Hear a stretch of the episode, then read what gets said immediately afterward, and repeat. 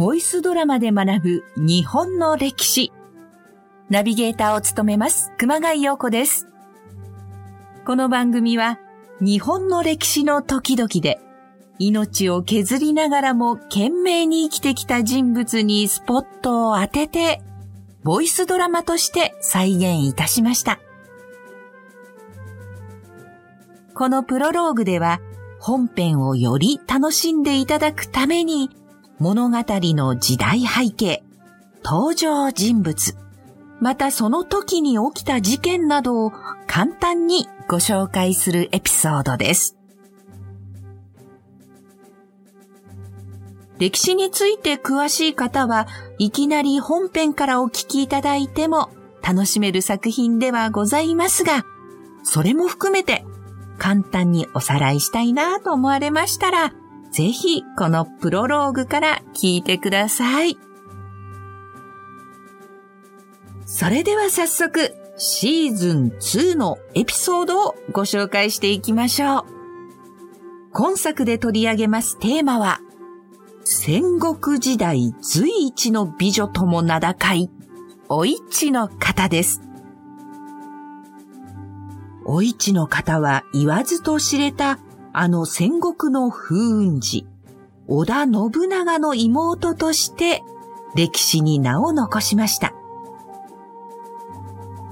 生まれは西暦1547年の室町時代末期頃。まさに戦国の騒乱真っ最中に生を受けたと言われています。生まれた当時の織田家はまだ弱小も弱小。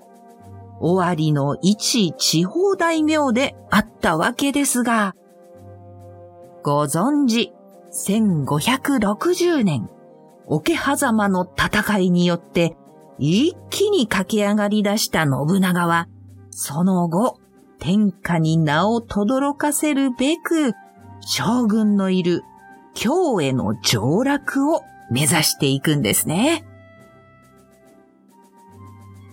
しかし、まだ階段を登り始めたばかりの信長は、武力だけで今日に上洛できる状況ではございません。隣国の有力大名や武将たちと同盟や駆け引きによって基盤を作っていかなければならない時期でした。この時代、血縁関係にある女性は、その駆け引きの道具として使われていたんです。お市の方も例外ではございませんでした。ちょうど信長が治めていた尾張二の、まあ、今の愛知県、そして岐阜県の南部あたりですかね。ここから京に行くためには、近江の国、今の滋賀県あたりを通らなければならなかったんです。その近江の国の一部を領地としていた浅井長政。この浅井との同盟関係を結ぶために、お市の方は浅井長政に嫁ぐことになります。これ、政略結婚ではあったんですが、お市の方との関係は非常に仲睦まじかったと言われております。そして長政との間に三人の娘も授かっています。そうです。チャチャ、ハツ、ゴーの浅い三姉妹。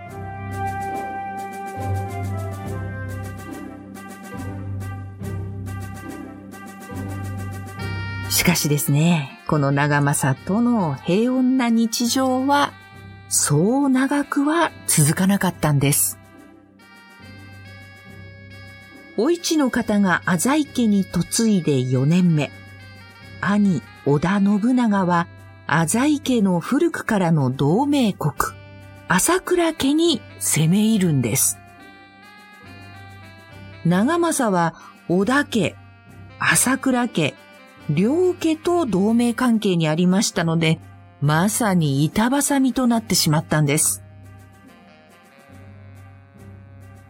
長政は考えに考え、そして最終的に朝倉家に味方をするという苦渋の決断を下すんです。朝倉家に加勢する形で、浅井長政、織田信長を攻め立てる形になります。浅井家と織田家の決別です。通常ですね、こういった場合は、お市の方は浅井家によって殺されてしまうか、もしくは織田家に返されるということになるのですが、なんと、お市の方は長政のもとに残り続けるのです。その後、浅井、織田が対立し続けること3年。ついに浅井家の居城、織田二条を織田信長軍に包囲され、浅井家は滅亡の日を迎えることとなります。お市の方は三人の娘と共に織田家に引き取られ、浅井長政は自害することになります。浅井家の女として七年の歳月を過ごしたお市の方。失意の中、27歳で三人の娘が残る未亡人となってしまいます。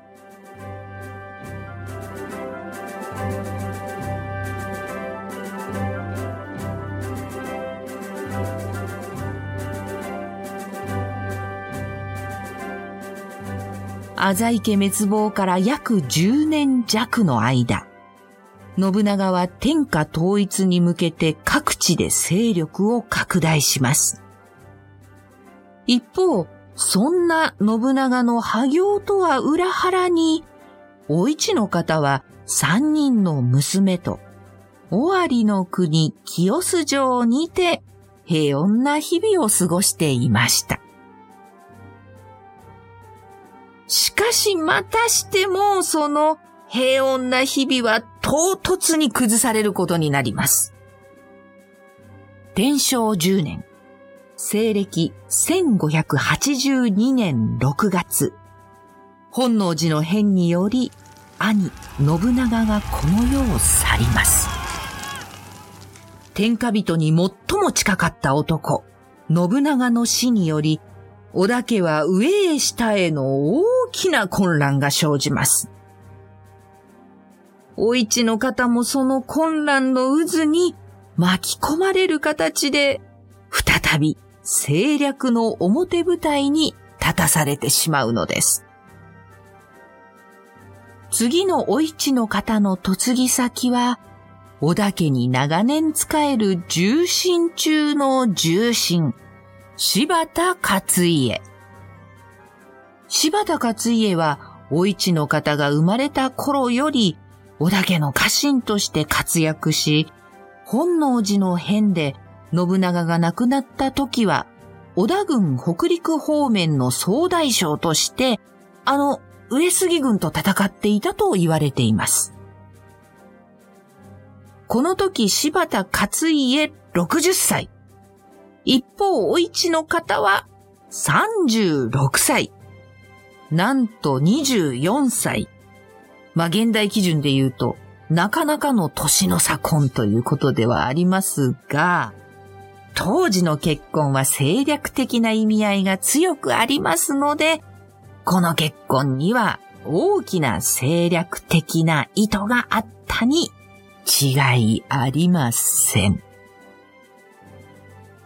結婚後すぐにお市の方は三人の娘と共に勝家の居城、越前の国北の症状に移り住みます。ここでもお市の方は柴田勝家と平穏に暮らしていたと言われていますが、その生活は、橋場秀吉、後の天下人、豊臣秀吉によって幕を閉じることになります。秀吉によって取り囲まれた北の少女の中で、お市の方は三人の娘を逃がし、柴田勝家と共に自害して、37年の生涯を閉じることになります。戦国一の美女と言われながら、決して恋を置きましょうの女というようなイメージは全くなく、嫁ぎ先では一途に夫を支え、そして立派に三人の娘を育て上げた良妻賢母という評価が近年なされているお市の方。お市の方はなぜ浅井長政のもとに残り続けることができたのか。なぜ浅井家滅亡の後、10年近くも政治の道具として使われることなく、未婚のまま過ごすことができたのか。なぜ柴田勝家のもとに嫁いでいったのか。そして、なぜ勝家のもとで自ら生涯を閉じる自害という道を選んだのか。このあたり、本作ならではの解釈も加えながらお話が展開されていきます。ボイスドラマで学ぶ日本の歴史シーズン2お市の方戦国一の美女どうぞ最後までお楽しみください。ナビゲーターの熊谷陽子でした。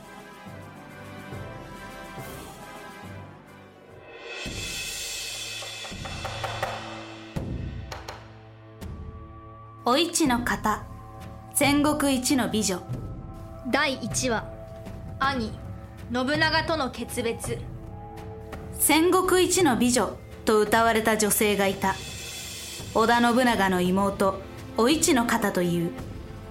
戦国時代姫君たちは平時には政略の道具として嫁がされまた戦の折には戦利品として奪われていった女性に自由など全くないこの時代。美女として生まれたことがお市の運命を大きく変えた。人は私を美しいと言うけれど美しいことにいかほどの意味があるのだろうかと思いまする。お市の方は織田信長より13歳年下の妹である。尾張の国の生まれで信長と同じ母から生まれたお市の方が物心ついた時には父織田信秀は亡くなっていた。織田の家は家長である信長が後を継いでいた。お市の方にとって織田信長は父代わりであった。だがお市の方は母や叔父たちつまり信長の兄や弟たちとは別に暮らしていた。お市の方は長い間その理由を知らなかった。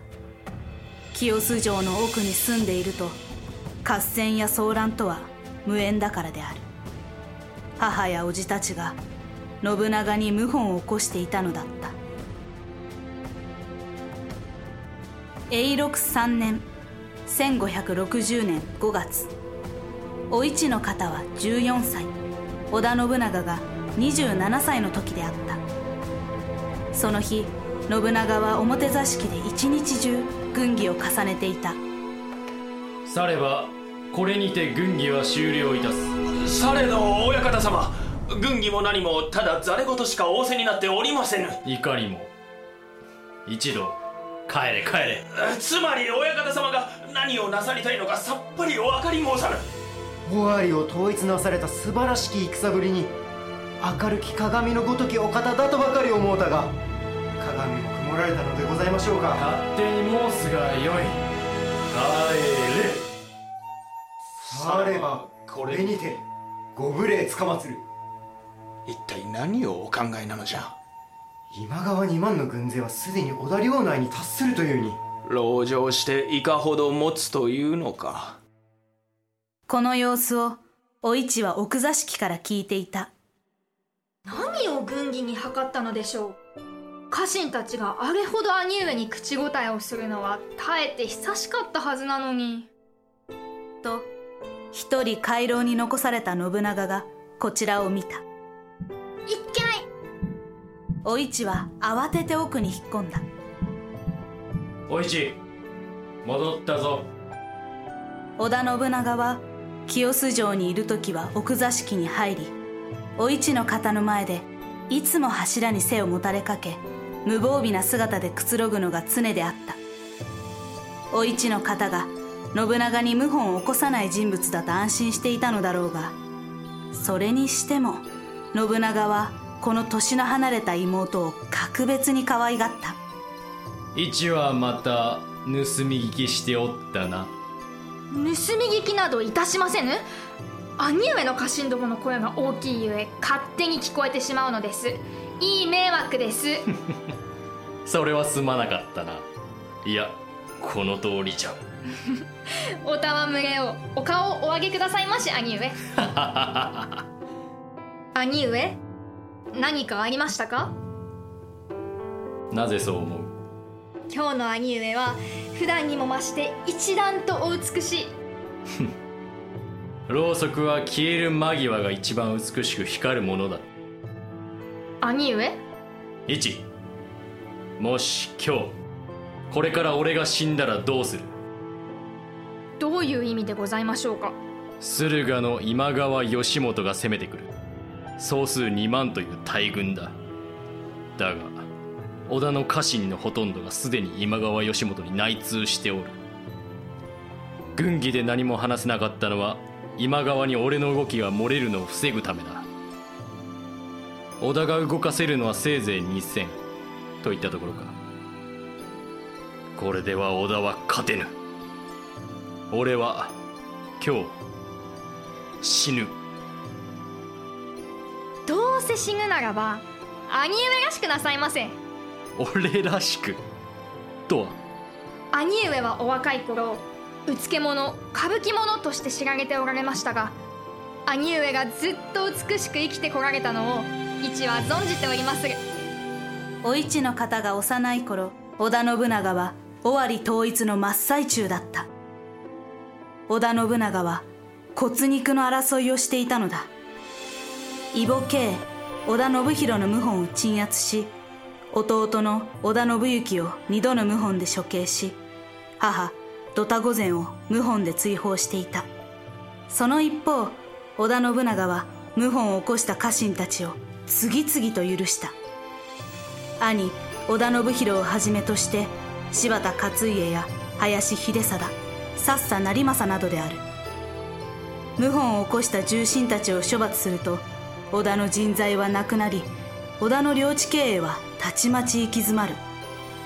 つまり信長は信用できない重臣を周囲に置かなければならないという状態にあった。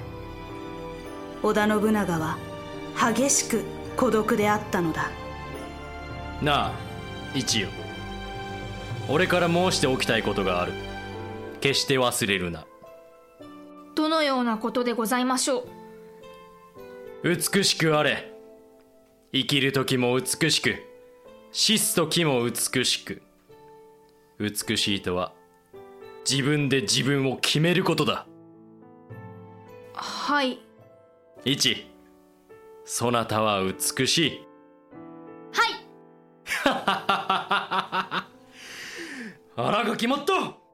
どのように？出陣する。出陣する。馬を引け人間50年下天のうち織田信長はこうして出陣していった。後世に言う桶狭間の戦いである。織田信長が奇跡の大勝利を収めその名を天下に轟かせる戦いであった。7年後の永禄10年1567年織田信長は美濃全土を制圧し本拠地を美濃の国。岐阜に移したそして同じ頃、お市の方の縁談が決まった。相手は北近江の国主、浅井長政であった。戦国時代の結婚の常として、お市の方は浅井長政の顔すら知らなかった。お市、安心せよ。浅井長政は美しい男である。どのように？とにかく肉親の情に熱い。長政の父、浅井久政は愚鈍で、家臣団に見放され追放されることになった。そこで嫡男である長政が後継者となって父を追放する形をとった。それ自体はよくあることだ。兄上、聞いていてあまり美しい話とは思えませぬが。だが、長政は家臣団と交渉したのだ。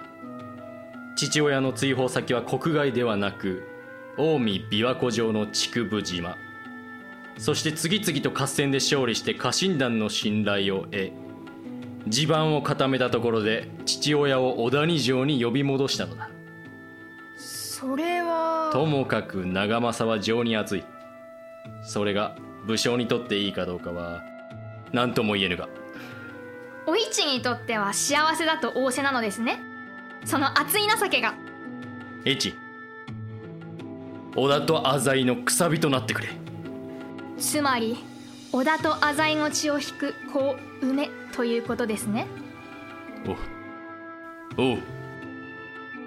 浅井氏は越前の国朝倉氏と縁が深く家臣には越前朝倉の演者も多かったが織田氏と浅井氏はそれまでほとんど縁がないこれは信長にとって国境を接する北近江と港を守るための典型的な政略結婚である。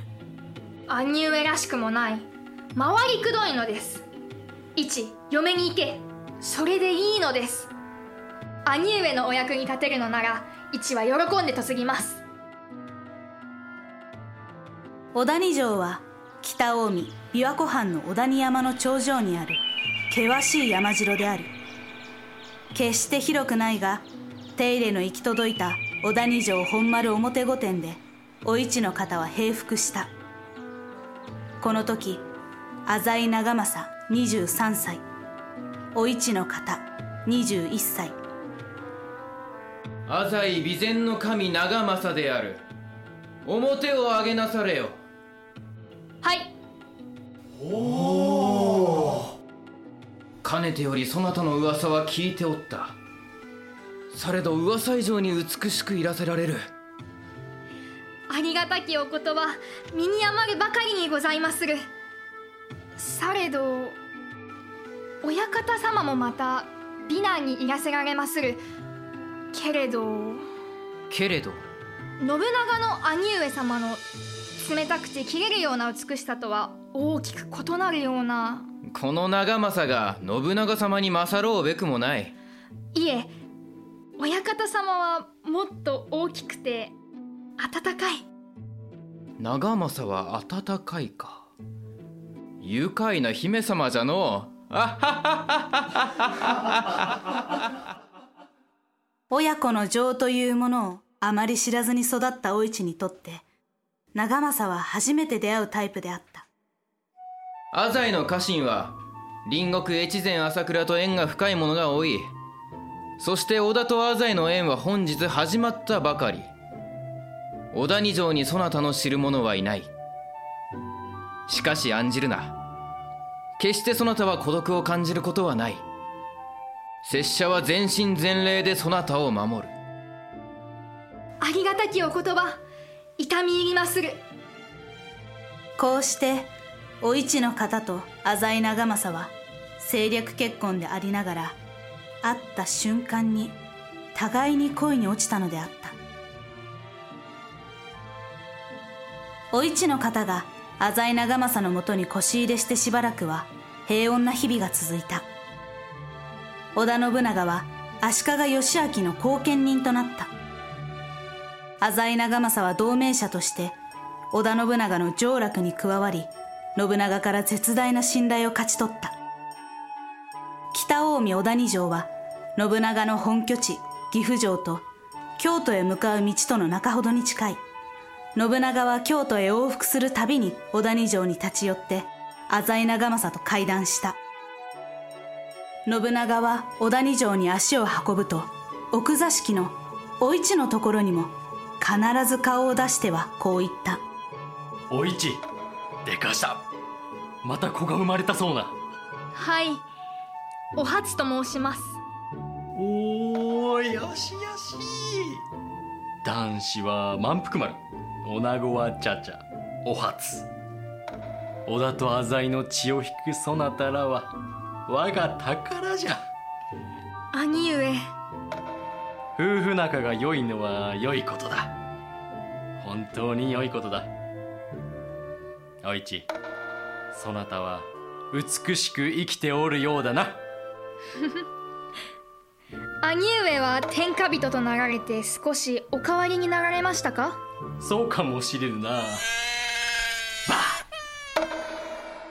だがその幸せな日は長くは続かなかった浅井長政の最大の同盟者越前の国朝倉義景が織田信長の上洛せよとの命令を拒否したからである。元紀元年1570年4月20日織田信長は若狭攻めの名目で3万の大軍を上洛させた。若狭の国は織田に従う様子を見せずその征伐のためだという。浅井長政は織田信長や使者を使わし何度も確認した。信長様若狭の国は北近江の隣国にございます。越前の国朝倉であるなら攻めることはできませぬが若狭であれば我ら浅井が喜んで加わりまする。織田の目的は若狭攻めである。それ以外の意図はない。長政殿の加勢は無用でござる。去りながらこたびの若狭攻めでは三河の徳川家康殿も加わっておられるとか。恩国の徳川殿に出陣を要請なされたのに隣国の浅井に声をかけてくださらぬのは何故でございましょうか。長政殿の加勢は無用でござる。織田信長の反応は異常であった。浅井長政は直ちに家臣たちを小谷城本丸表座敷に集め軍議を開くこととなったお市の方もその軍議に同席することになった。このようなわけで信長様の真意がよくわからない。お市は拙者以上に信長様をよく知っている。信長様が何を考えておられるのか知恵を貸してもらうために来てもらった。私でよろしければ。若狭攻めの軍から浅井が外されるのはいささか不審である信長様は浅井は織田に必要ないとおっしゃりたいのだろうか。それは違うと思いまする。なぜ？こっそり浅井を外すというやり方では織田は美しくないからでございます。我が兄織田信長は美しく生きるということにこだわりまする。それにそれに？我が兄は不要となった者に対してはたとえ身内といえども冷酷でございます。我が兄の本当の目的は若狭攻めとは違うのではありませぬか？とは。越前の国朝倉攻めであろうと思います。やはり。誠に信長ならやりかねぬ。我が兄織田信長が浅井は欲しいただし意に従わぬ朝倉はいらぬと考えた時どうするでしょうか？越前朝倉と浅井は切っても切れない関係にございます。越前朝倉を攻めるから浅井も力を貸せと言ったら浅井が2つに割れてしまう可能性もございます。マムさん。この場合兄上信長が取る方策は一つ。つまり浅井に内緒で出兵し浅井が判断に迷っている間に一気に越前朝倉を攻め滅ぼすことです。これによって浅井は織田が朝倉を攻めるとは思わなかったという名目が立ち越前朝倉を裏切ったとそしられることを避けることができ織田は浅井を無傷で手に入れられまする。まさか。兄織田信長にしては美しい方策ではありませんね。しかしお市の方の予測は的中した。5日後の元亀元年4月25日織田信長は越前の国に向かって進軍を始めた。越前の国手筒山城を攻めたのだ。再び織田二条表座敷で軍議が開かれた。織田を取るべきか越前朝倉を取るかで重臣たちの意見は分かれた。浅井家は長政の祖父の時代に朝倉氏の支援によって成り立った。浅井の家臣団には朝倉の親戚の者も多い。我らに黙って朝倉を織田こそが裏切り者だ。信長など将軍家のお墨付きがなければただの田舎者よ。うつけ者が上洛せよだと肩払いたいわ。と一同が静まり返ったお市の方がそこに来たのである。長政様お呼びでございますか？お市我らが取るべき道は二つだけだ。一つそなたと離縁して朝倉に着くか。二つそなたとの縁をそのままにして朝倉に着くか。のいずれかしかないのだ。長政様は織田と朝倉のどちらにつくのが戦国武将として美しいと思われますでしょうか？朝倉だ。おおなこそ惜しけれと申す通り我らをないがしろにする信長殿のやり方は美しくない。虎は死して皮を残し武将は死して名を残すのが大切だと考えている。己の命を惜しんでおめおめと織田につくことが美しいとは思えない。ただし。ただし何でございましょう？一。そなたと離れたくないのだ。長政様。長政様にとって私一人と浅井の家臣たち全員の重さが同じだというのでしょうか？どういう生き方を選べばいいのでしょうか？美しくあれ。生きる時も美しく死す時も美しく。美しいとは自分で自分を決めることだ。私が織田を捨てて殿につきます。奥方様には恐れながら我ら家臣一同その身の証を頂戴したくお願い申す。身の証この織田家の家紋をここで燃やしてくだされ。これは私の腰入れの上り。ではこれに火をつけよと。誰ぞ？火を持て！長政様。お市許せ。これも戦国の習いじゃ。なんと。できぬと。仰せられますか？いや。いやさあ。あさあさあさあ。さあ。えいこの通り。皆聞け。仁義を外れた信長は美しくあらぬ。浅井の名を残すことこそ寛容ぞ。勝ち時をあげよ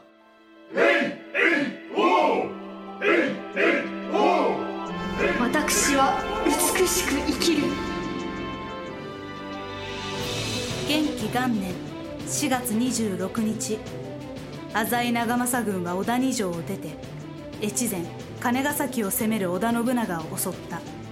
後世に言う金ヶ崎の戦いである。地形的に浅井長政軍が織田軍を挟み撃ちできる場所にあった。織田信長は浅井長政が織田を離れたと知るや否や直ちに戦線を離脱した。浅井長政を恐れたためである。退却に際して織田信長は後衛軍として木下秀吉明智光秀徳川家康らを置いた。木下秀吉らは浅井長政の猛攻をよく防ぎ織田信長の戦線離脱を助けた。元紀元年4月30日織田信長は京都に帰還しそして岐阜に帰還して直ちに浅井長政討伐の軍勢を整えた。これにより浅井長政と織田信長の戦いが始まる。そしてお市の方の波乱の人生が始まったのだ。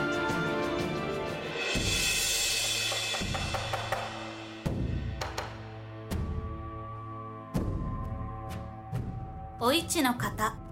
戦国一の美女。第2話。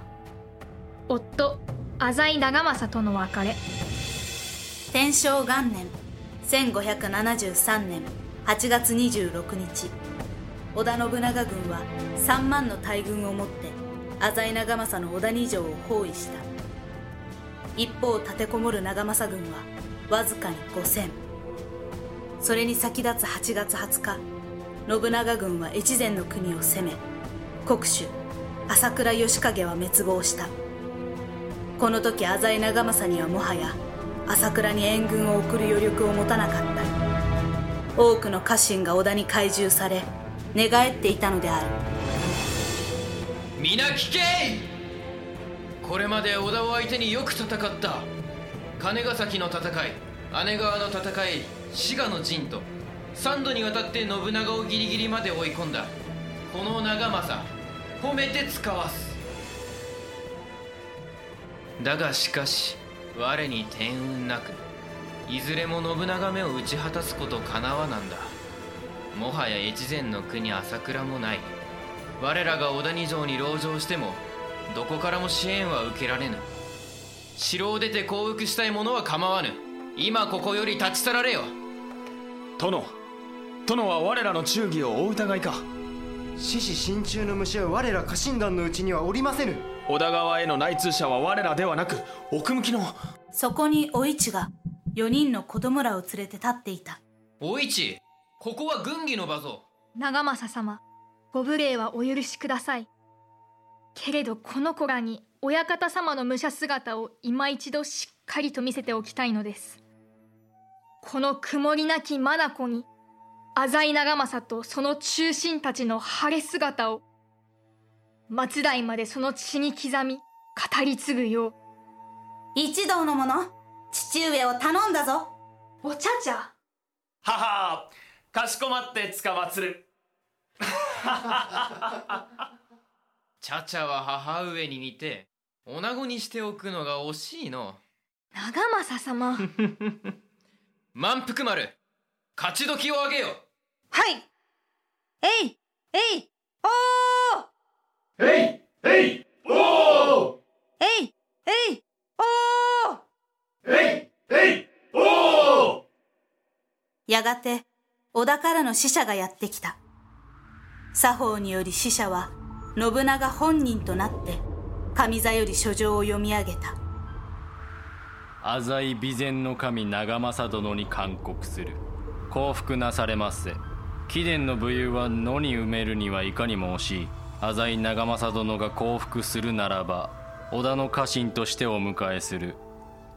長政殿ご自身の命の心配はご無用に候。う我が家臣たちはどうなさるおつもりか。浅井の家臣はすでに多くが織田に降伏し織田の家臣になっている。いや今もなお拙者と共に織田と戦っている浅井の家臣はどうなるのかとお尋ねしているのだ。我らは浅井長政殿の武勇を惜しんでおる。他のことについては侵釈は無用。つまり浅井の家臣を見捨てろと仰せか。侵釈は無用。北近江の里の者は何とするのだ。昨年一昨年と続けて電波を焼かれている小谷城の国葬から食料を放出して上をしのいだがそれも底をついた。北近江の里の者にどうやってこの冬を越せというのか。浅井の領地は織田が治める。領民が飢えて最も困るのは織田であることを忘れておられる。心配は無用に候だが織田に略奪された里の者たちの気持ちはどうなるのだ拙者の決断で戦死した浅井の家臣たちとその家族はどうなるのだ？我らが申し出ているのは浅井長政殿のお命をお助け差し上げるということのみである。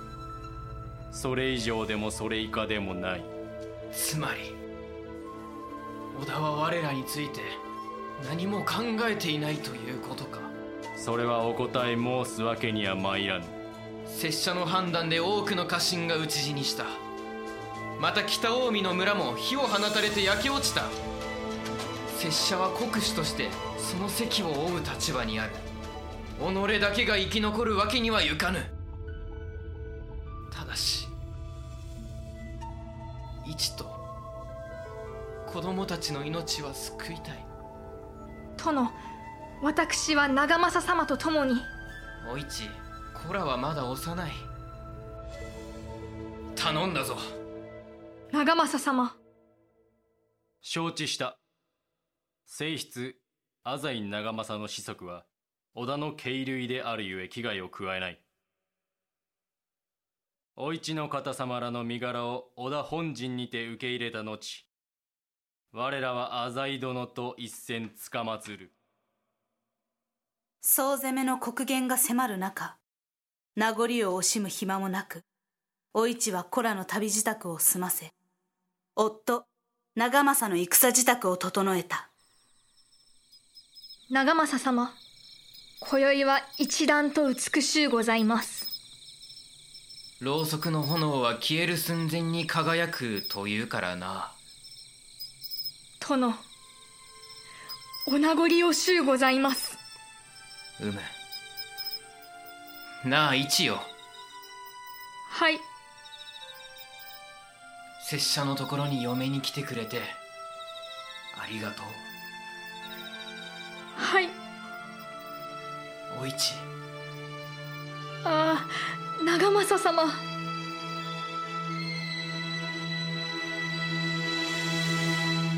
殿一つ気がかりがございまする。なんだ？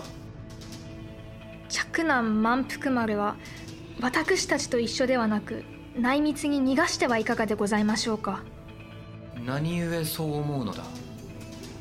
織田信長の心の動きが私が幼い頃に見た兄信長とかなり異なります。どのように？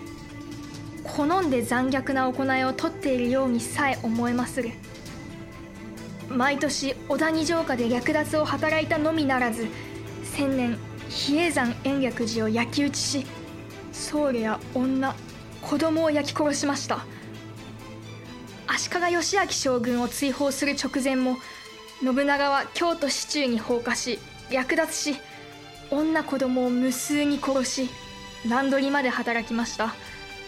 今の織田信長は美しくありませぬ。今の兄の言葉をどこまで信じていいか分かりませぬ。承知した。満腹丸を先に城から逃れさせよう。ありがとうございます。そなたはチャチャたちを頼んだぞ。はい。その深夜嫡男満腹丸は闇に紛れて織田二条を脱出していった。夜が明けると織田信長本陣から迎えの腰が織田二条に持ち込まれた。お市の方は長政に別れを告げると茶々初お郷と共にその腰に乗り山城を出た。織田信長の本陣のある虎御山砦は織田二条のすぐ目の前にある。お市の方と娘たちは本陣の中織田信長の重臣たちの前に引き出された。重臣のうち北近江担当の羽柴秀吉とは造人時代の付き合いである。丹羽長秀や佐久間信盛は清洲城でよく顔を合わせ言葉を交わしたこともある。柴田勝家は謀反を起こした後10年ほど信長から遠ざけられていた。そのため柴田勝家とお市の方はほとんど接点がない。お市の方が本陣の陣幕に通されるとすかさず織田信長が姿を現した。お市俺に思うところはいろいろあろうがまずは大義であった。面を上げよ。信長様お久しゅうございまする。でもない。金ヶ崎で浅井長政が裏切る前小谷城で長政と会うておるので4年ぶりか久しいと申すほどではない。兄上。長政の命を助けろ。という申し出は断る。長政ほどの男が今さら降伏しろと言っても応じるとは思えぬ。盗人のごとく踏んじばって引き出すのも本意ではなかろう。それは。相変わらずそなたは我が妹ながら美しい。兄上は合戦で多くの人が死のうというのになぜこれほど平然としていられるのでしょうか？俺は変わった。僧侶を殺し延暦寺を焼き尽くし京都市中では女子供を殺しまくった。お市や俺はもはや美しくない。兄上。だがそうなったきっかけは元を正せば長政が俺を裏切ったせいだ。兄上それは違います。かもしれぬ。戦国の国主として避けては通れぬ道で長政が裏切らなくとも俺はこのような人手出しになっていたのかもしれぬ。しかし長政は裏切ったもし裏切り者の長政を許すことができればあるいは俺も再び美しく生けられたかもしれぬ。だが長政は俺の差し伸べた手を振り払った。兄上そもそも織田が浅井を裏切ったということをお忘れでしょうか？忘れた。そんな虚実入り混じった信長の異様な言動に柴田勝家や羽柴秀吉ら重臣たちはじっと息を潜めていた。浅井長政は合戦に異様に強い。俺たちの損害を最小限にとどめるためにできる限り和睦で片付けたかったが。今こうしてる間にも長政様は死を覚悟しておられる。兄上信長の中には自分自身のことしかない。長政様を何とかしなければならない。けれどもどうしたらいい？兄上が案じておられるのはご自身が損をしないようにということだけでしょうか？他に何がある？兄上の人としての感情がどこかに行ってしまっている今の私にできることは何なのか？信長は大きな変化をきたしていた。織田信長にこの4年間いろいろあったのはお市の方も承知している。実の妹お市と義弟の浅井長政に裏切られた。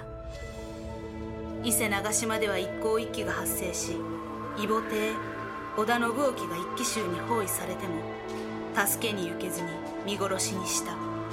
兄上が人としてまともな神経を持っていてはとてもやっていけなかったのは分かります。兄上が哀れでさえあります。しかし。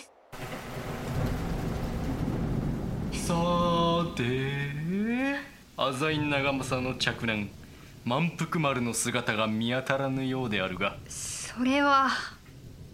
案ずるな。どうでもよい小谷城内には織田の内通者を忍ばせておる。すでに昨夜遅く満腹丸が内密に小谷城を脱出したのは承知しておる。それは。お市そなたが自分を責めることはない。満腹丸がここにいようといまいと関係ない。どのみち満腹丸を殺すつもりだったゆえ気にするでない。私や娘たちに向かって言うことですか？兄上は明らかに何かが壊れてしまっている。男子を生かしたままだと将来禍根も残す。満腹丸がここにいなければ日本全国どこにいようといや。地獄の底まで探し出し必ずや処刑する。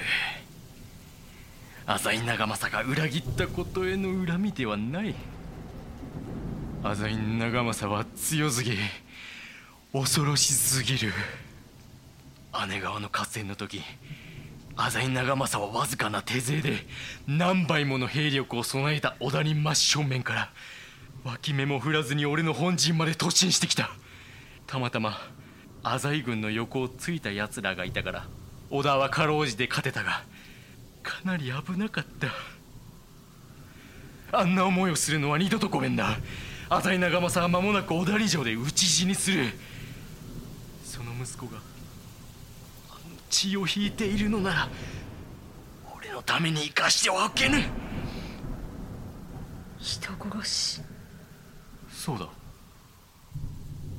長政様だけでなく満腹丸さえも救えないのか。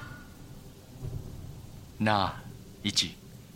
俺が美しい生き方をしておらぬことだけは確かだ。ただ一よそなたはまだ若い。できることとやれることはまだまだ多い。寝言は寝ている時に言いなさい。お私は兄上の思い通りには行きませぬ。戦国の女には戦国の女の戦い方があるのを決してお忘れなさいますなお市に何ができる？自害。なんといたわし。いしかしお市様ならやりかねん。兄上がどこぞの大名と盟約をちぎりし折にその人質として私をどこへなりとも嫁に行かせなさいませ。嫁に行ったその日のうちに今家の広間で自らの胸をついて兄上とどこぞの大名との盟約を踏みにじって差し上げます。そなたならやりかねぬやりかねぬではなく必ずやりまする。織田信長私は二度とどこにも嫁に行きませぬ。私の娘に手を出すことも許しませぬ。私は泣かない。兄上によって泣かされることはない。私の涙は浅井長政殿と満腹丸のためだけにある。織田信長私は美しい。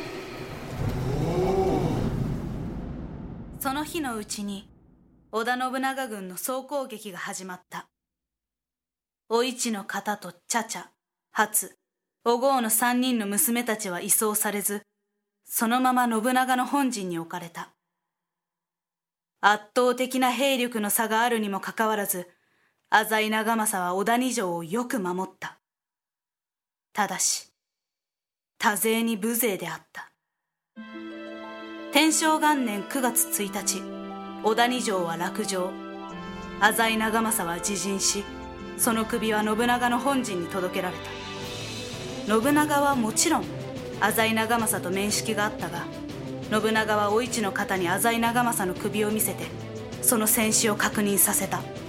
ちなみに満腹丸は羽柴秀吉によって捜索され美濃の国関ヶ原で串刺しの刑に処せられた。かくして織田二条は廃棄され浅井長政の医療は羽柴秀吉に下された。羽柴秀吉は琵琶湖畔の今浜を長浜と改め城を築いた。お市の方と茶々初お郷の身柄は清洲城へ移され保護されることとなった。通ならばこのまま誰にも知られず平和に一生を終えただろう。けれどもそうはいかなかった。本能寺の変で信長が倒れたのである。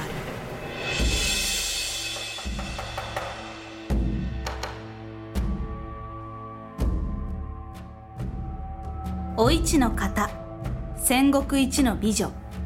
第3話秀吉と清須会議の陰謀。天正10年1582年。お市の方と茶々初お郷の3人の娘たちが小谷城を出て10年が経っていた。お市の方は尾張の国清洲城に住んでいた。織田信長は拠点を安土城に移し織田の領地は広くなった。合戦の最前線は遠くお市の方たちが合戦を実感することは少ない。安土の織田信長からは時折気遣う書状などが送られてきた。とはいえ小谷城が落城した時にお市が脅したのがよほど聞いたのか信長から災禍の話は出たことがなかった。お市の方は自分が戦国一の美女と呼ばれていることを知っていた。それと同時にあの織田信長でさえ恐れをなして動かせない女として織田家中に軽して遠ざけられているということも。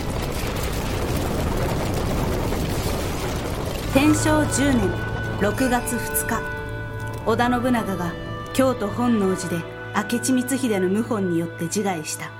本能寺の変である。お市の方は清洲城で本能寺の変を知った。織田信長が討ち死にと第一報が入った時お市の方は周囲に冷静さを保つように命じた。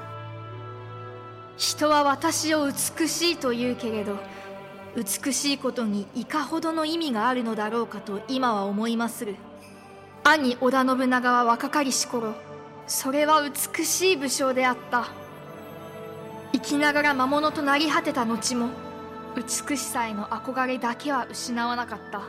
しかしそれが一体どれほどの慰めであったのか。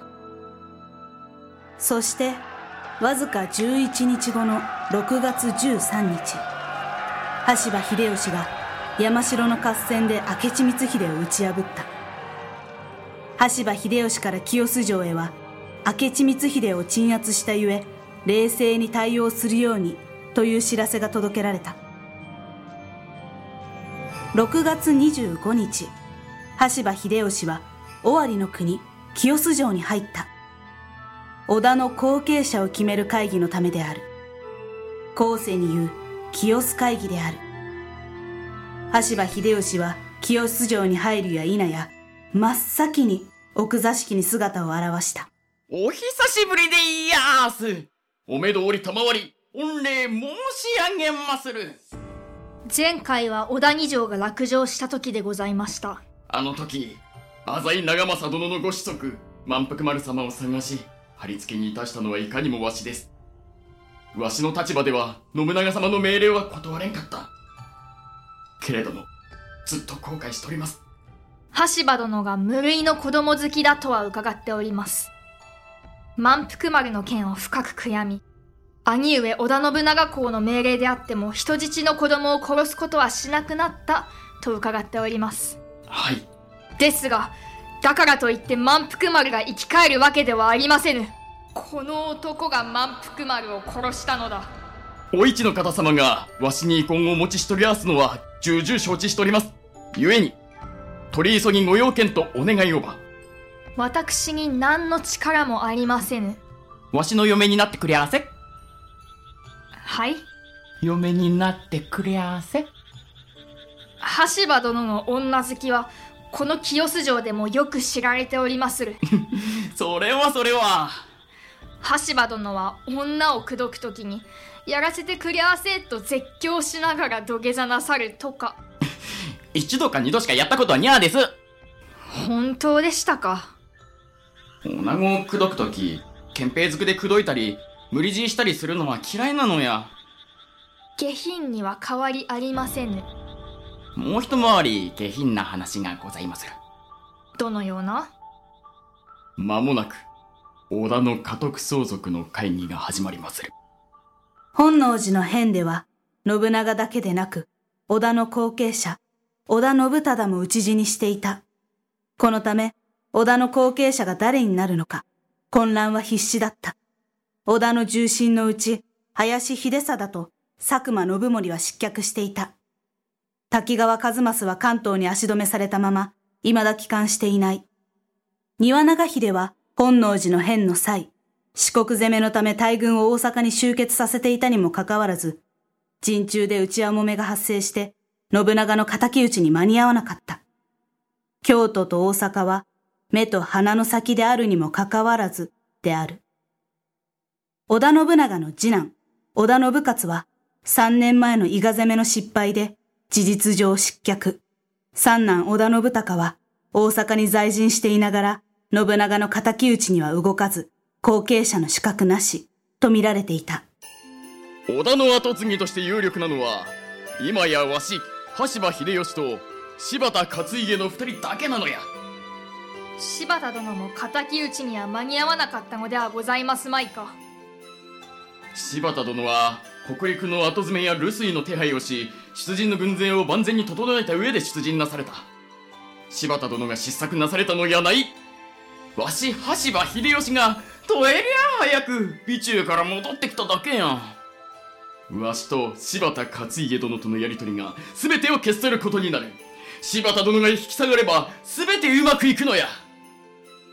織田の後継者決めと私が羽柴殿に嫁に行くことの何の関係があるのですか？無傷な織田の血の分配。とは？織田の後を継ぐ者はいずれも過去に失敗がある。されど信長公の着尊三法師様は3歳。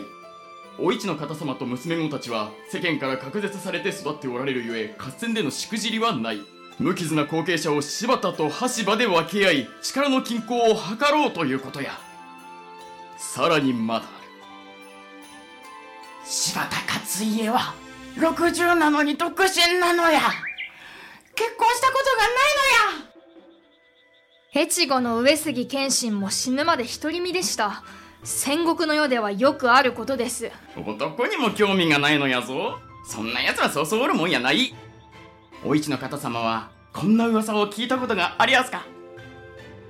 柴田勝家はお市の方を思うあまりずっと独身を通してきた。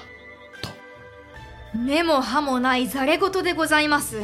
そもそも接点がない。私が清須にいた当時柴田殿は謀反を起こして日が浅く兄上信長に遠ざけられていました。柴田殿が復帰したのは私が浅井に嫁に行った後のこと。それはそれとして私は羽柴殿や柴田殿の戦利品ですか？いいな。一応お市の方様にはどこにも嫁に行かないという選択肢はありますがや。私が嫁に行かなければどうなります？再び戦乱が起こりますな。要するに織田の後継者の名目があらせんのや。お市の方様や三法師様がわしや柴田勝家様のもとになければ残りは似たり寄ったりの非力な後継者ばかりになる少なくとも柴田か羽柴かにまとめれば戦乱はなくなる。私は名目ですか。お市の方様が織田の女系の後継者として名高うておられる。わしは信長様の四男を養子に迎えておるが誰もそのことを覚えてもおらせん。お市の方様と娘子たちの噂は未だに織田家中に知られとるのや。つまり私に羽柴殿が織田の後継者になる後押しをしろ。ということでございますか。いかにも。私が承知する理由がどこにありまするか。平和。戦のない世を作るためでござる。白々しいことを申すでない。お市の方様は目の前で自分の仲間が切り殺されるのを見たことがありますか。夫浅井長政が首をはねられ私の前に引き出されたことはあります。浅井様の首に化粧はしてございましたか？もちろん。その昔わしの雑人仲間は切り殺されても化粧どころか首を取ってもらうこともできせんかった。雑人は人として数に入らせん。戦で踏みにじられるのは雑人やら水飲み百姓やら女や子供や。そのことはわしが誰よりも知っとる踏みにじられる悲しみは学んだつもりです。お市の方様。何故私の手を握りしめるのです。お市の方様ご決断くださいませ。お市の方は全身の肌がぞわりと音を立てて泡立つのが分かった。次の瞬間お市の方は秀吉の手を振り払いその頬を力いっぱい引っ叩いた。無礼者ありゃ申し訳にゃです。織田の家督亡き兄信長公なら何というか。美しくあれ。生きる時も美しく死す時も美しく。美しいとは自分で自分を決めることだ。美しくあれか。恐れながらお方様はお美しゅうござりまする黙れ猿羽柴か柴田かを選べというのであれば私は柴田勝家を。いや世の平和を選びます。翌6月27日清須会議が行われた。出席者は羽柴秀吉柴田勝家丹羽長秀池田恒興の4人であった。丹羽長秀は明智攻めには出遅れて秀吉の指揮下に入った。池田恒興は信長の地兄弟という縁の深さにより同席しているだけで発言権はほとんどない。会議は羽柴秀吉の主導で行われた。織田家の当主は信長の直系の孫織田三法師と定められ羽柴秀吉はその後見人となった。そして柴田勝家はお市の方と三人の娘を引き取ることで決着した。お市様を引かんでよかった。あのお方は信長公そっくりや。もう一度草履取りからやらんやな。おお怖っわしの手にはとても応援で。まして田舎門の柴田勝家では。清洲城表座敷で柴田勝家はお市の方と娘たちを上座に置いて平服した。お市の方は実は柴田勝家と言葉を交わすのはこれが初めてだった。秀吉とは異なり柴田勝家はお市の方が物心ついた時から信長の重臣である。しかし柴田勝家は行政や事務ではなく戦場を駆け回るのが主たる任務であった。お市の方とは接点がない。一切決し申し候。お市の方様とご息女方におかれましてはこのまま拙者と共に越前北の少女にご同山願いまする。流出の起こした文章を丸暗記したような口調縦板に水のように弁の立つ男とはかなり違う弁が立つとそれはそれで信用なりませぬが柴田殿表を上げなさい。御意。柴田殿は当年おいくつになられましたか？還暦。60の弱いに候。ひげが濃くいらせられる。髪や曲げを言わずに伸ばしたままなのは何故でございますか？癖毛が強いゆえに候どのみちいつも戦場で兜をかぶり申す。髪が乱雑でも生死には関わり申し候わぬ。兄上織田信長公はことのほか美しさにこだわるお方でありました。柴田殿は美しさにはあまり頓着なされぬような。御意。亡き浅井長政殿とは味方としても幾度かご一緒申しましたが長政殿も実に美しき武将でいらせ申し候。柴田殿。は。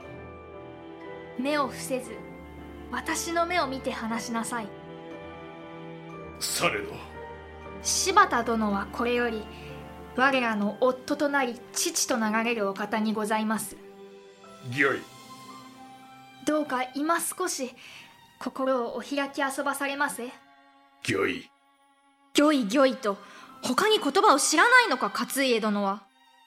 ああまた私たちから目をそらした。何を話していいのか勝家殿ご自身も困っているのはわかるのですが。戦しか知らぬ武骨者ゆえご無礼の段ご有面賜りたく存じ申し候。柴田殿とやってゆけるのだろうか。柴田殿？いいえこれから夫となるお方ゆえ殿とだけ申し上げましょう。殿のところへ私と娘たちが課す上で多くの不安がございます。御意。まず私たちは北陸に住んだことがありませぬ。小谷城の隣国ではありましたが足を運ぶことなく浅井が滅びました。御意殿のところへ移り住んで無事でいられるだろうかという不安。もう二度と決して城が落ちて焼け出されたくはありませぬ。何より子供を犠牲にさせたくありませぬ。一番の不安は柴田勝家殿について。愚直で不器用ということ以外ほとんど知らないこと柴田殿のあまりの口下手ぶりに日常会話が成り立つかどうかさえ危ういではありませぬか。美男子だった長政殿とはあまりにも違いすぎる。ホトトギスか。ホトトギス。泣くやさつきのあやめ草と申しますな。え？ホトトギスは平安の時代から夏を知らせる鳥としてまた死の世界からの使いの鳥として扱われておりますな。それは。武情報者ゆえ戦以外には和歌しか心得がございませぬ。なんと可愛らしいお方なのだ柴田様は。不器用をお許しいただきたくはい。また古来よりホトトギスには托卵という習性があるのが知られております。ホトトギスはウグイスの巣に卵を産む。ウグイスはホトトギスの子を託され我が子として育てるとのこと。はい。浅井長政殿は勇猛で正義の武将でおられた。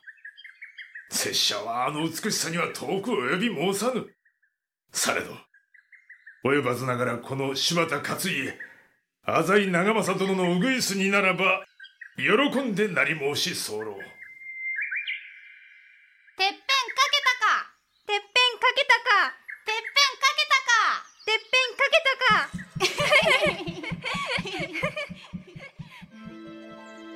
勝家様どうか娘たちをよろしくお願い申し上げます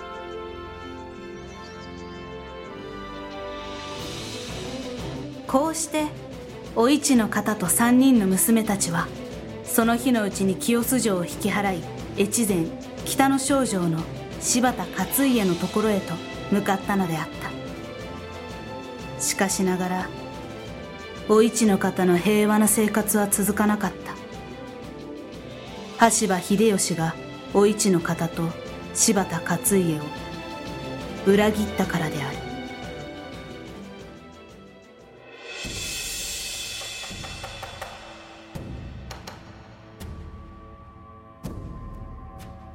お市の方。戦国一の美女。第4話。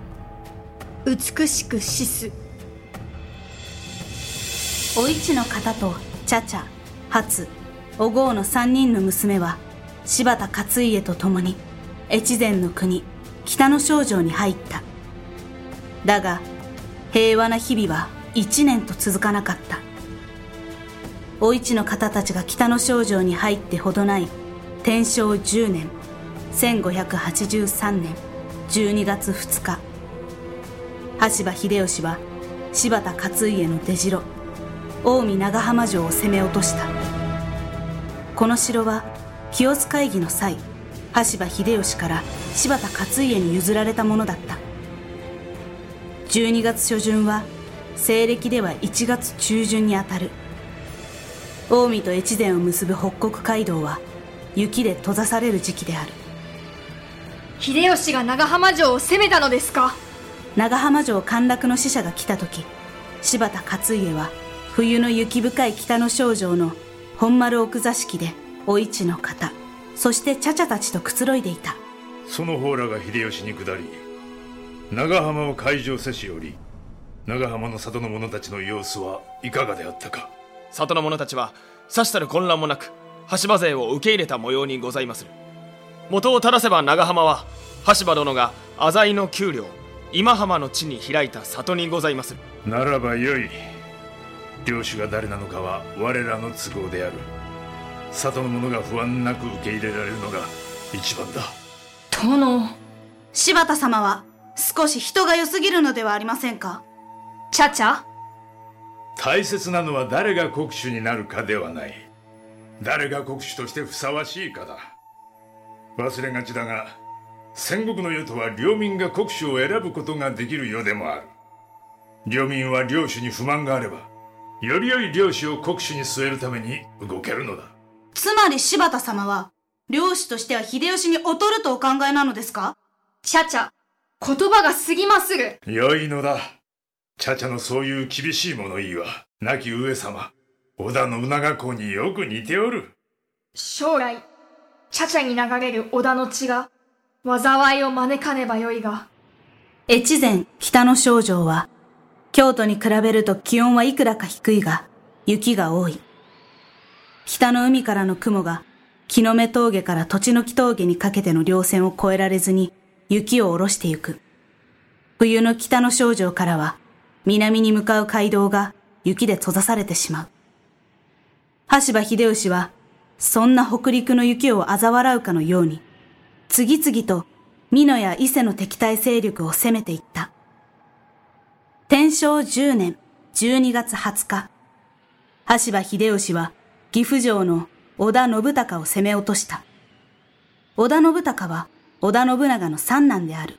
ただし、清須会議の結果、織田の着流から外された。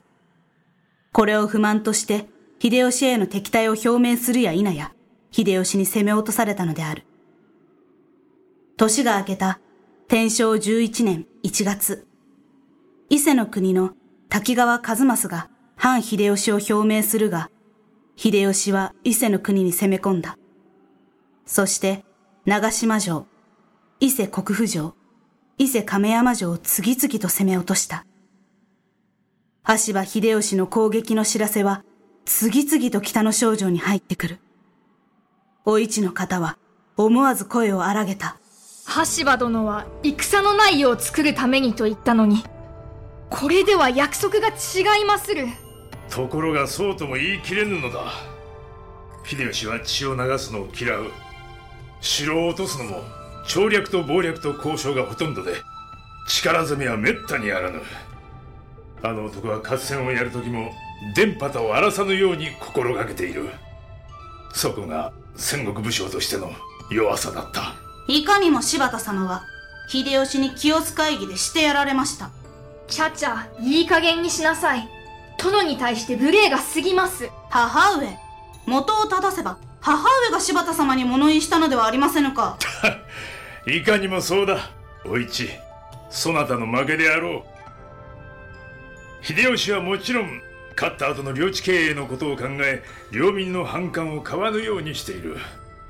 先に領民からの支持を勝ち得ていなければこうたやすくは城は落ちぬ。殿は違うのですか？残念ながら違う。力攻めをした方が早く片付くのでな。拙者は交渉事では羽柴にかなわぬが合戦となればあの者に負けるわけがない柴田様のような生き方は美しくはありませぬ。ちゃちゃいい加減になさい。自分を何様だと思っているのです？ちゃちゃ様。微笑ましや。そなたのはっきりした物言いはつくづく亡き信長公に似ておる。まさに。ここは笑うところではないでしょうそれにしてもなんと裏表のない男なのだろう。美男子だった浅井長政とは外見が似ても似つかぬので気がつかないが柴田勝家の裏表のなさと情の厚さが浅井長政とそっくり。勝家様愛おしい。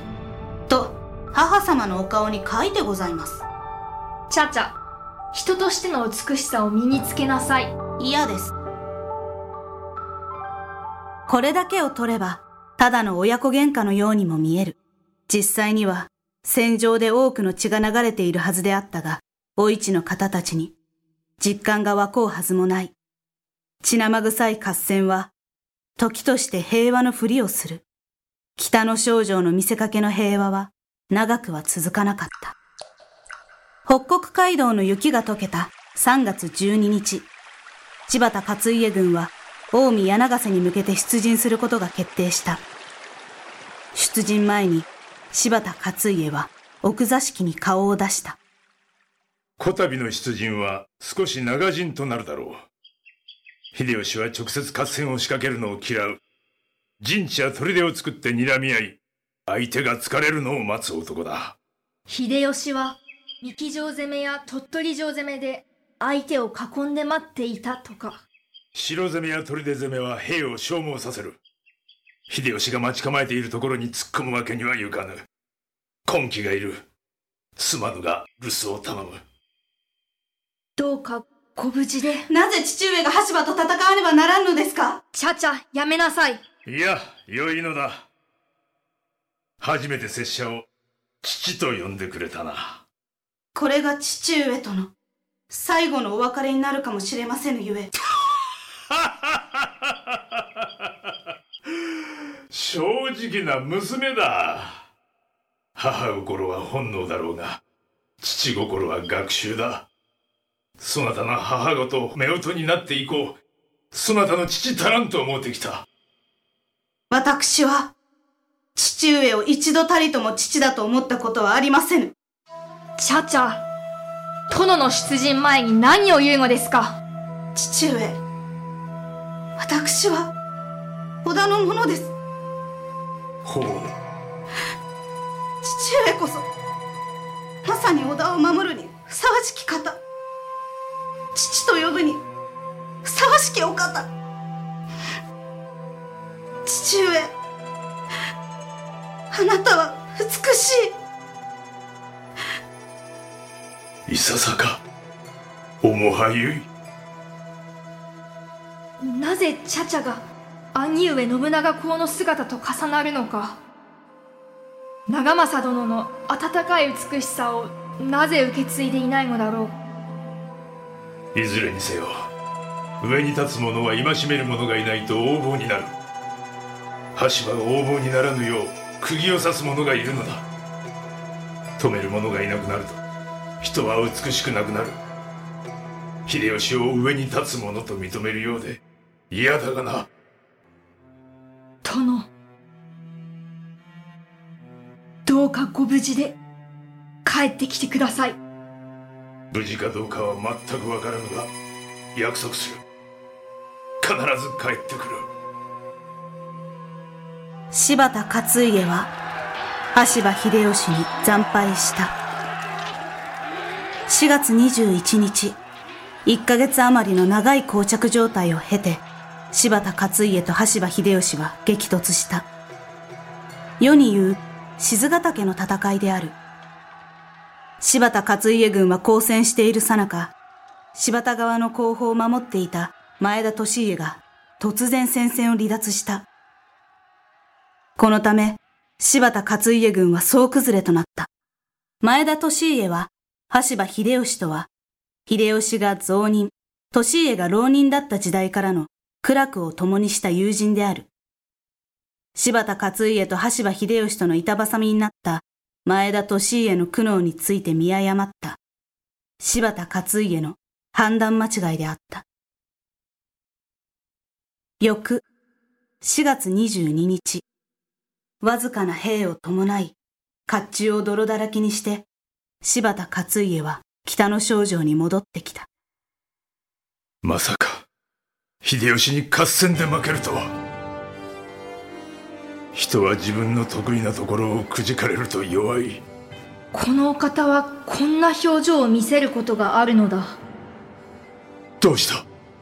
昨年6月に夫婦となりうるう12月を挟んでいるので11ヶ月。そなたがそのように驚いた顔を見せるのは初めてだが。いえ殿がいろんなお顔を持っておられるのを時々忘れまする。拙者はアラム社にて強盗だがそやとよく言われておったからな。和歌を好む姿はあまり見せたことがない。いいえ。それ以上にいつも穏やかで陽気で影のないお方です殿は決して弱くはありませぬ。明日には秀吉の軍が北の症状を包囲する。それまでにそなたたちを逃がさねばならぬ。どこに逃げろとおっしゃるのですか。今逃げ出しても落人狩りに遭うだけでございます。いかにも落人狩りは怖い。合戦の場で討ち死にするならまだしもだ明智光秀が山崎の合戦で敗北した際逃げる最中に落人狩りによって殺されたのは記憶に新しいことでもあるし。チャチャいかがいたした？いいえ何も。翌4月23日羽柴秀吉の大軍が北の少女を包囲した。その数およそ5万。これに対し北の少女に残っているのは80人ほどであった。柴田勝家が家臣たちに羽柴に降伏する者は遠慮なく申し出るようにと言ったためである。羽柴秀吉軍は総構えを乗り破り天守閣の土塁近くまで押し寄せてきた。柴田勝家が勝つ要素は全くなかった。そして羽柴秀吉から降伏勧告の使者が送られてきた。柴田勝家の命を助けるのは困難である。だがお市の方と娘たちは命を助けられる故に検討されたし。一応申しておく。羽柴秀吉は謀略を使って信用ができぬ男だが人情には熱い。そなたたちに危害を加えぬというのは信じてよい。お言葉ながら私は秀吉に裏切られました羽柴秀吉は他の戦国武将と決定的に違うことがある。肉親を殺したことがないということ。そして女子供を殺すのを極端に嫌うことだ。戦国武将で肉親を殺した経験のない方が少ない。織田信長公は兄に殺されそうになったことがあるし弟を殺したこともある。お市の亡き夫浅井長政でさえ父久政を追放した。いかにもその通りでございますが。羽柴秀吉がそなたの息子満腹丸を串刺しにしたことを激しく後悔していることは確かだ。信長公に逆らってでもあれ以降子供を殺すことがなかった。されど。数年前秀吉の重臣が降伏交渉のために敵の城に入った時信長公はこの重臣が裏切ったと思いその子息を処刑するように秀吉に命じた。しかし秀吉は信長公の命令には従わず処刑したと虚偽の報告をしてその子息を内緒にかくまった。秀吉の重臣黒田官兵衛とその息子黒田長政の話である。故に暗日ともよい。そなたたちの身は秀吉に任せられる。殿とは別れたくありませぬだが秀吉の申し出を断ることはチャチャたちを道連れにしてしまうこと。母上はご自身のために決めたことはあるのですか？織田を離れるときは浅井の父の名前のため。織田二条を出るときは私たちのため。清洲城を出るときは天下の平和のため。母上一度ぐらいはご自身のために自分のことをお決めください。そなたはいつの間にそのように大人になったのです。生まれた時から。さすがはお茶々様じゃ。チャチャ忘れるでない。美しくあれ生きる時も美しく死す時も美しく。はい。母上。私はチャチャは美しい？はい。ただ冷たい美しさだけではなく。母上。女としての温かい美しさを私たちにお教えください。わかりました勝家様お市お市の方は勝家と共に城に残ることを決めた。この日、チャチャ、初、お郷の三姉妹を乗せた腰が北の少女を出て、羽柴秀吉の本陣に迎えられた。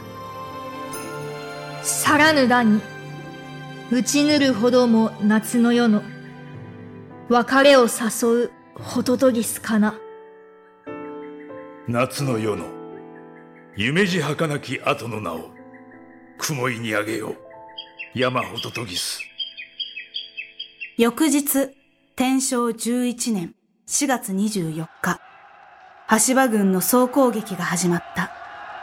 柴田勝家とお市の方の二人は北の少女の天守閣に入り、自害して火を放った。お市の方37歳、柴田勝家61歳であった。ちゃちゃ、初、おごう。私は美しい。長女、ちゃちゃはこの後、羽柴秀吉、豊臣秀吉の側室となり豊臣秀頼を生みそして大阪の陣で秀頼と共にして自害し滅亡した後世に言う淀君である。次女初は京極高次の妻となった。京極高次は若狭小浜8万5千石を与えられ子孫は讃岐丸亀6万石に転封し明治に至る。三女お坊は二度の結婚を経て三度目に徳川二代将軍徳川秀忠のもとに嫁ぎ三代将軍徳川家光を生んだ。茶々初お坊は浅井三姉妹として知られる。ボイスドラマで学ぶ日本の歴史。シーズン2お市の方戦国一の美女、いかがでしたでしょうか？戦国一の美女と言われたお市の方の美しさ。それはその外見による美貌ということだけではなかったんですね。美しく生きるという人生観そのものが美しかったということだったのですね。自らの野心のため裏切りを行った美しくない兄、信長。この信長に逆らうために、浅井長政のもとに残って、またその後も未婚のまま過ごすと決めたお市。しかしですね、美しい平和のためとあらば、柴田勝家のもとに嫁いで、そして最後はその美しい平和を裏切った秀吉には降伏せずに、自害の道を自ら選んで美しく生きることを貫いたお市の方。そんなお市の方が美しく描かれていたのではないでしょうか。生きる時も美しく、死す時も美しく、美しいとは自分で自分を決めること。お市の方の美しさの原点は、兄、織田信長から教わったこの言葉にあるのかもしれません。このお市の方の美しく生きると決めて生涯を通して示した真の強さというんでしょうかね。この生き方。これは現代を生きている私たちにも非常に心の奥に留めてですね、学ぶべきところがたくさんあるのではないかなと感じました。さて、次回はエピローグ会として、私、ナビゲーターの熊谷陽子がシーズン2、お市の方、戦国一の美女を書き起こしてくださった作家鈴木喜一郎さんに今回の物語についてインタビューをしてきましたので、そちらを公開いたします。どうぞお楽しみに。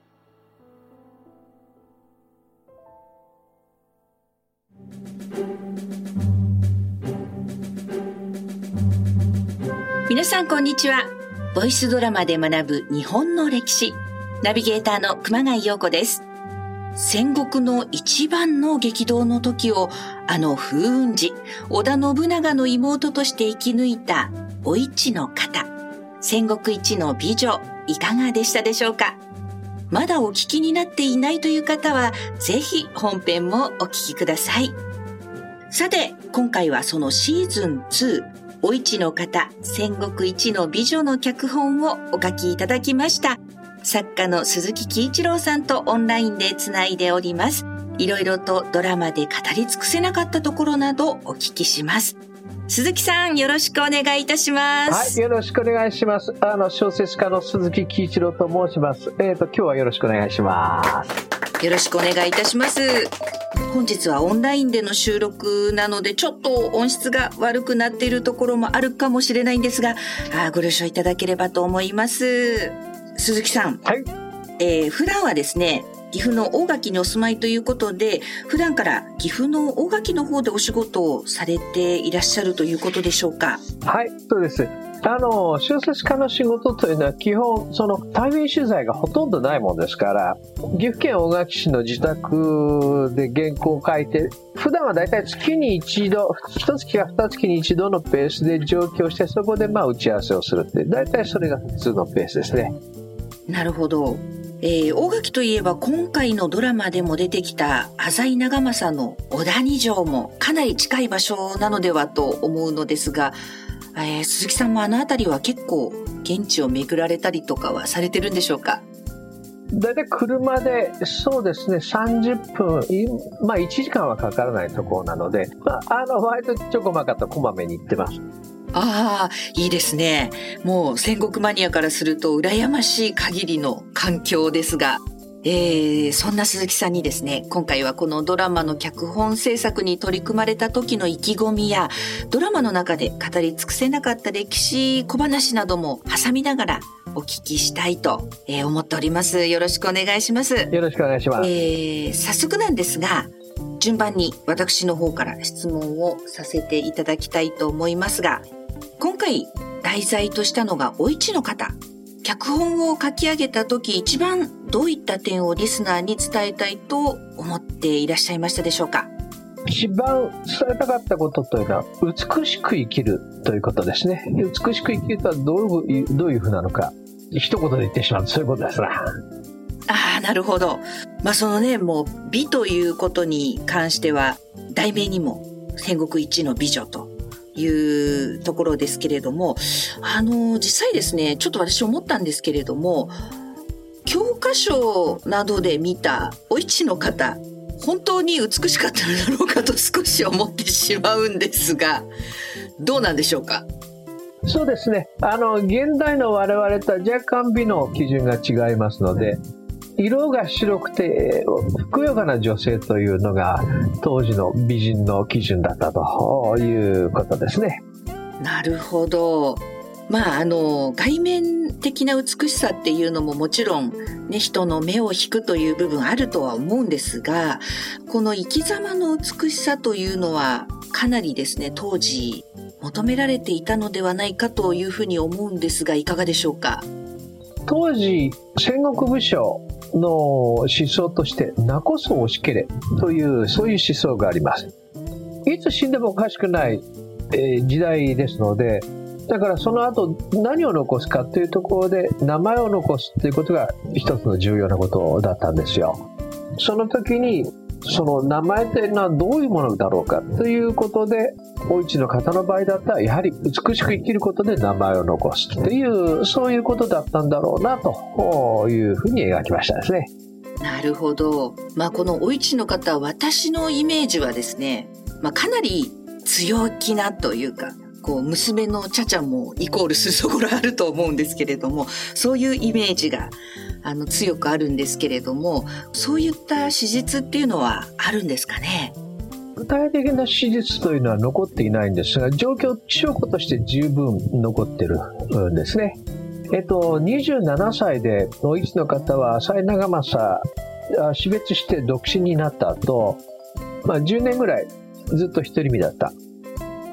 十分その年ですとね、まあ、政略結婚の道具としての使い道っていうのはあったんですけれども、織田信長がああいう性格なので、あっちに行けっていうことは言えたはずなんですけれども、全くそれを言った様子がない。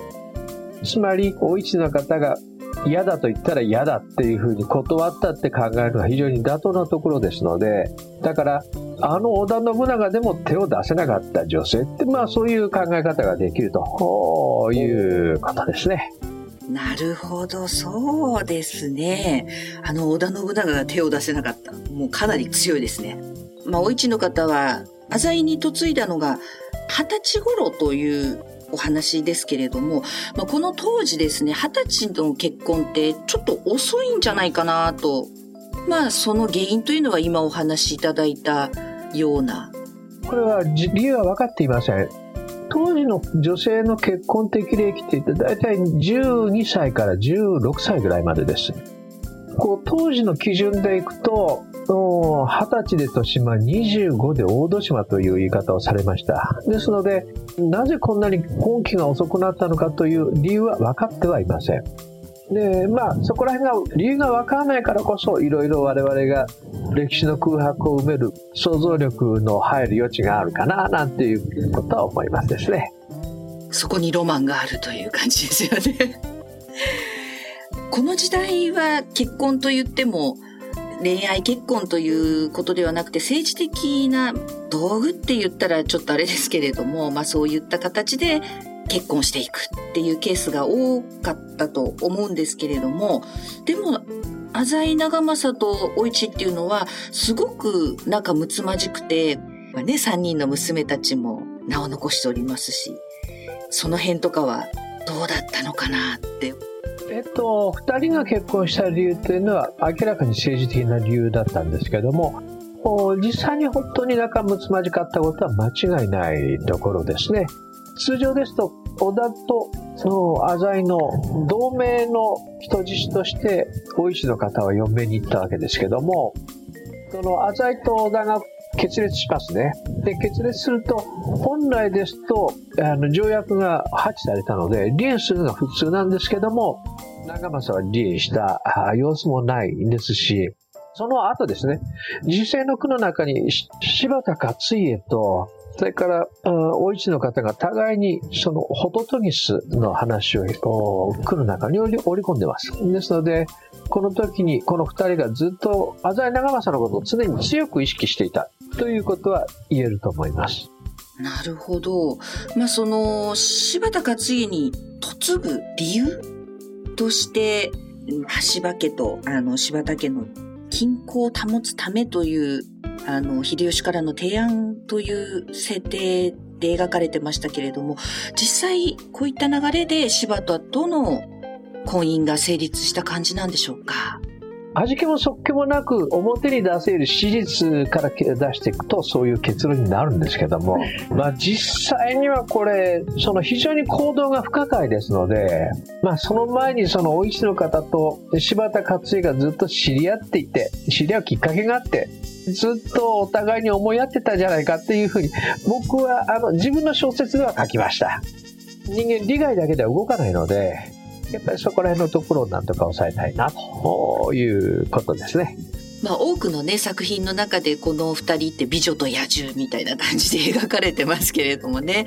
ちょっとこの辺はなかなか味のある場面かなと。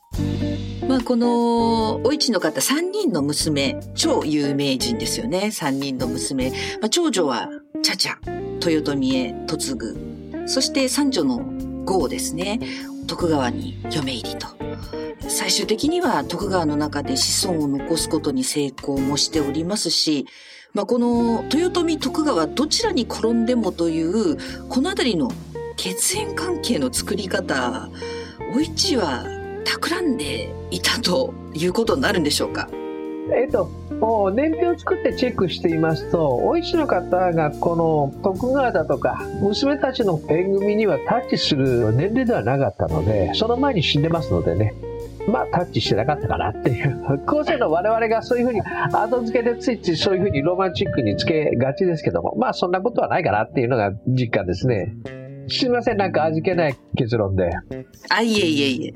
まあでも、織田家のあの信長の流れの血と、まあね、浅井の血が流れてる娘たちですからね。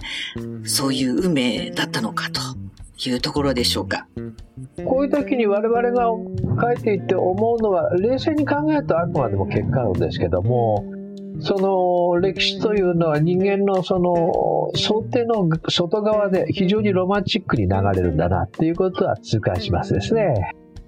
そうですよね。その中でもまたちょっと柴田勝家の話に戻りたいと思うんですけれども、ね、かなりこう、初々しい感じがありましたけれども、少し踏み込んで柴田勝家とお市の馴れ初めとか、こう、夫婦の秘話なんかあったら教えていただきたいなと思うんですが。実はこれがほとんど残ってないんですよ。当時の噂ですとかっていうと柴田勝家がずっとお市の方を思っていたなんていうようなことは噂では残ってるんですけども実際には何も残ってない。そして考えられるのはですね時世の句ですね。その二人の時世の句の中にホトトギスという言葉が深く掘り込まれています。でホトトギスというのはどういうことかというと死の世界からの使いっていう、そういう意味と、それから、托卵って言いましてね、ホトトギスは、えー、ウグイスが育てると。ですので、柴田勝家も、お市の方も、浅井長政から預かった娘たちを大切に育ててるんだよってい、うそういうことは強く意識してたということはあります。なるほど。この柴田勝家とお市の部分はすごく私もこう興味があるところではあるんですけれども、話は3人の娘のお話に移りたいと思います。この3人の娘もかなりですね、歴史的に強烈な印象を残しているお嬢様方だと。まあ、これだけね、この歴史上の名を残す結果となった、その原因は、やっぱり教育なんかしっかりされてたのかななんてその辺はどうだったんでしょうか？これは十分その母親の生き方っていうのを見せる機会はあっただろうと思います。だいたい10年ぐらい娘とお市の方だけで、えー、過ごすことができたっていうのが10年ほどあったので、その間に、まあもちろん読み書きもそうなんですけども、例えば織田信長からどっかに読みに行かんかって言ってそれを突っ張ねるシーンだとか当然あったでしょうから、そういった母親の姿などをしっかり焼き付けていたんだろうなと。で、それからそのことがその後世、娘たちの強い生き方に影響してるんだろうなということは推測はできますですね。なるほど。まあそのお市のこう存在というのはこの歴史にどれぐらい関わって影響があったのかなっていうことをすごく考えちゃうんですけれども、まあ、お市がいたということでどんな歴史的な影響があったのかなっていうのは鈴木さんはどんなふうにお考えですか？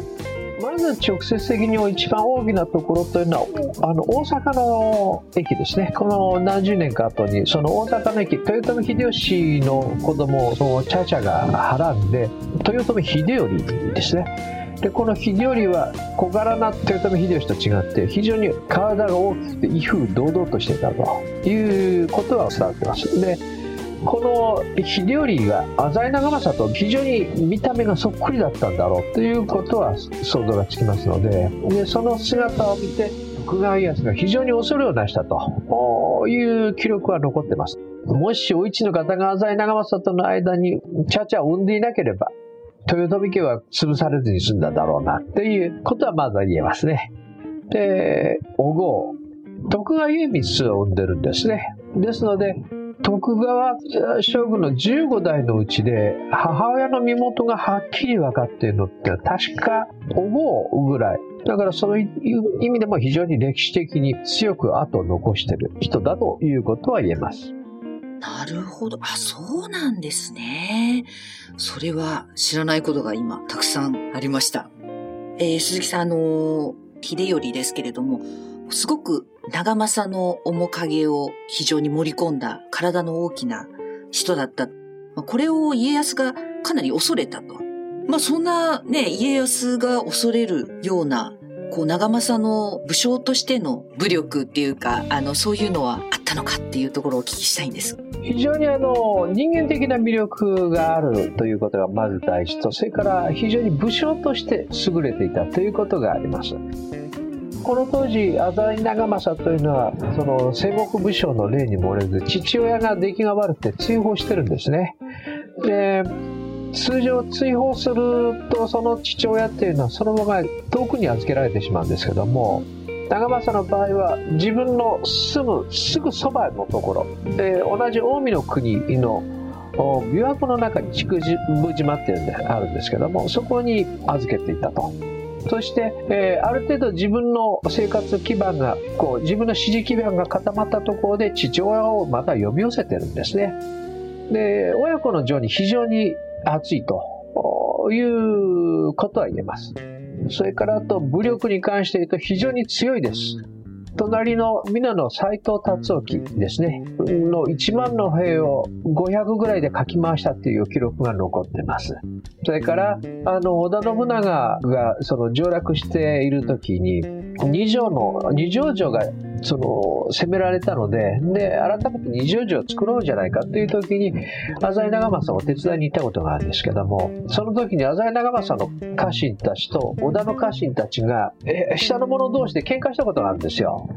時にその浅井長政の家臣団が織田信長の家臣をボコボコに殴り倒してこうだっていうことが記録が残ってますね。そうだったんですね。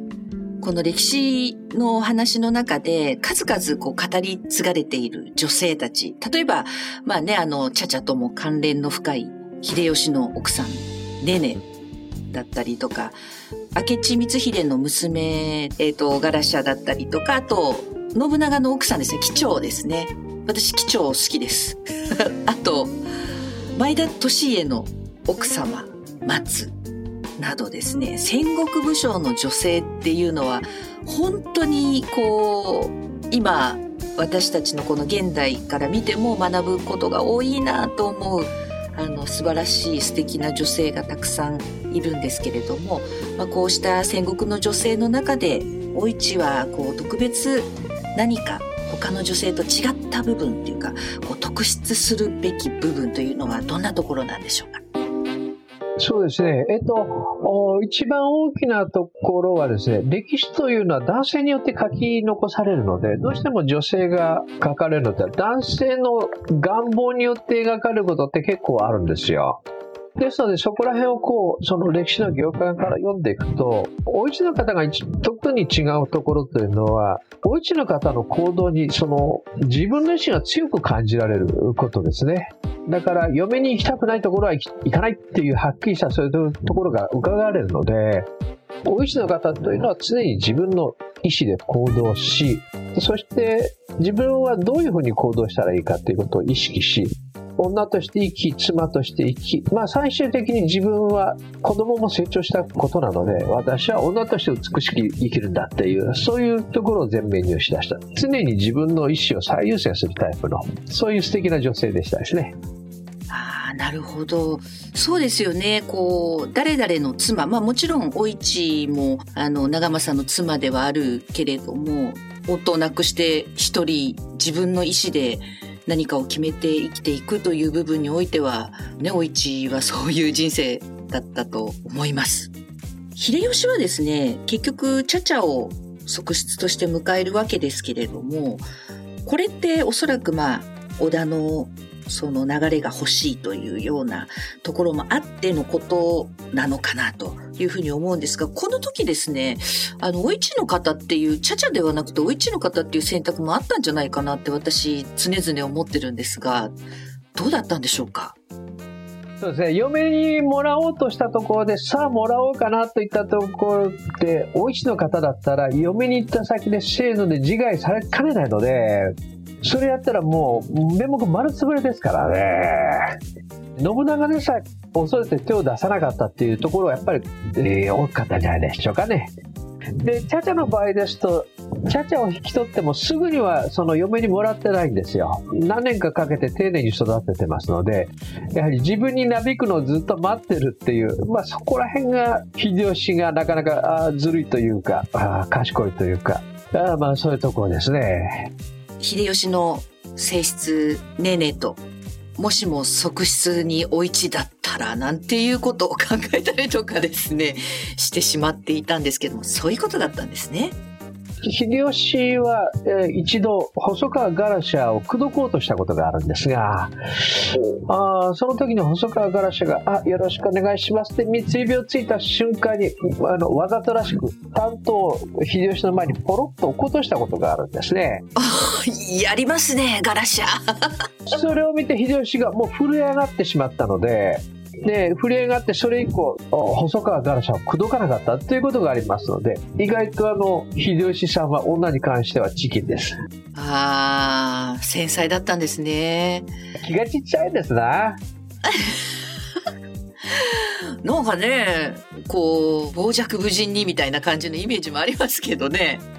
女口説くんだったらもっと腹決めて書かれと僕は思うんですけども、まあ、なびいてくれないと僕は嫌だっていう風だったんですね。なんか意外な気がしますけどね。まあそう考えると、ネネがこう性質で秀吉の土台にいたみたいな感じで考えると正当なのかなと思いますね。いや、もう本当に素晴らしいね。今回あの、お市の方、戦国一の美女、楽しませていただきました。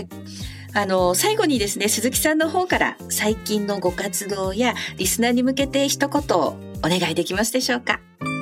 まあ、新刊は今出てるんですけども、そそれもそうなんですけども、まあ、お市の方がですね、長いこと絶版だったんですけど、電子書籍で手に入るようになりました。